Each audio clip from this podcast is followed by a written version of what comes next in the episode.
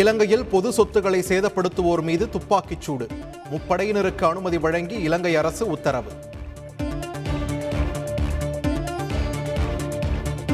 இலங்கையில் போராட்டம் தீவிரமடைந்த நிலையில் ஊரடங்கு நீட்டிப்பு.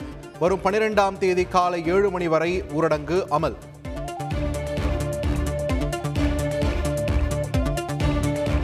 வன்முறையை கைவிடுமாறு இலங்கை அதிபர் கோட்டபய ராஜபக்ஷ வலியுறுத்தல்.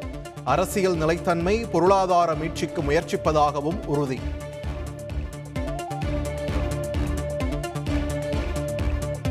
மஹிந்த ராஜபக்ஷ நாட்டை விட்டு வெளியேற மாட்டார்.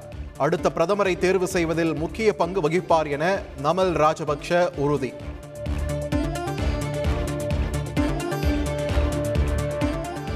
இலங்கையின் ஜனநாயகம் பொருளாதார மீட்சிக்கு இந்தியா முழு ஆதரவு.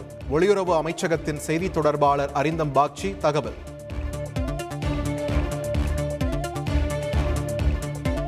சட்டப்பேரவை நாகரீகமாக நடந்துள்ளது. எதிர்க்கட்சிகளை பாராட்ட கடமைப்பட்டுள்ளேன்.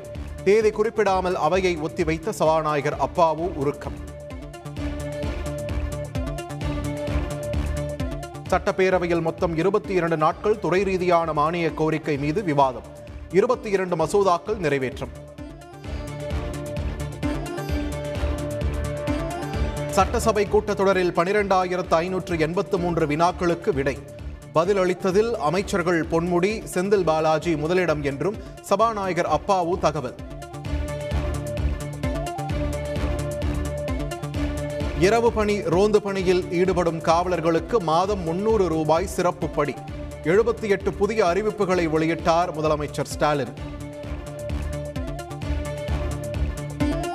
அசானி புயல் தீவிரம். ஆந்திரா ஒடிசா இடையே சூறைக்காற்றுடன் கொட்டும் கனமழை.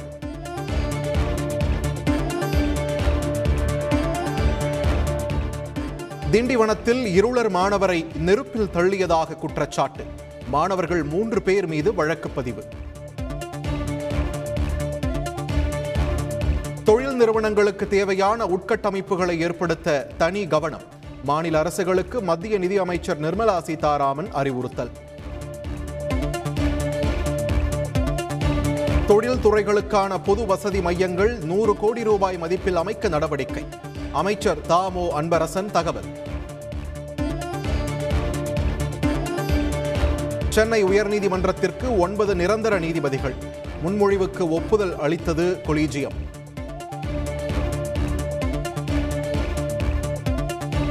இளையராஜா குறித்து இவிகேஎஸ் இளங்கோவன் கி. வீரமணி பேசிய விவகாரம்.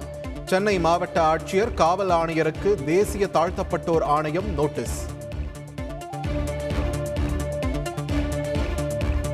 சென்னை மயிலாப்பூரில் உள்ள தொழிலதிபர் கொலை வழக்கில் பண்ணை வீட்டிற்கு மின்சார வேலி அமைத்த கொலையாளி. போலீஸ் விசாரணையில் அதிர்ச்சி தகவல். தென்காசி முதியவர் கொலை வழக்கில் திடீர் திருப்பம். சொத்துக்காக கூலிப்படையை ஏவி கொன்ற மகள் மருமகன் உட்பட நான்கு பேர் கைது.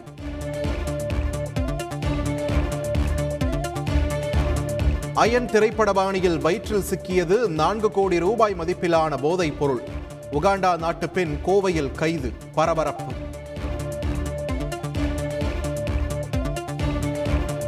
கேரளாவில் பரவி வரும் தக்காளி காய்ச்சல் எதிரொலி. தமிழக கேரள எல்லையில் கண்காணிப்பு பணி தீவிரம். பரிசோதனைக்கு பின்னரே அனுமதி. வெகு விமர்சையாக தொடங்கியது திரிஷூர் பூரம் திருவிழா.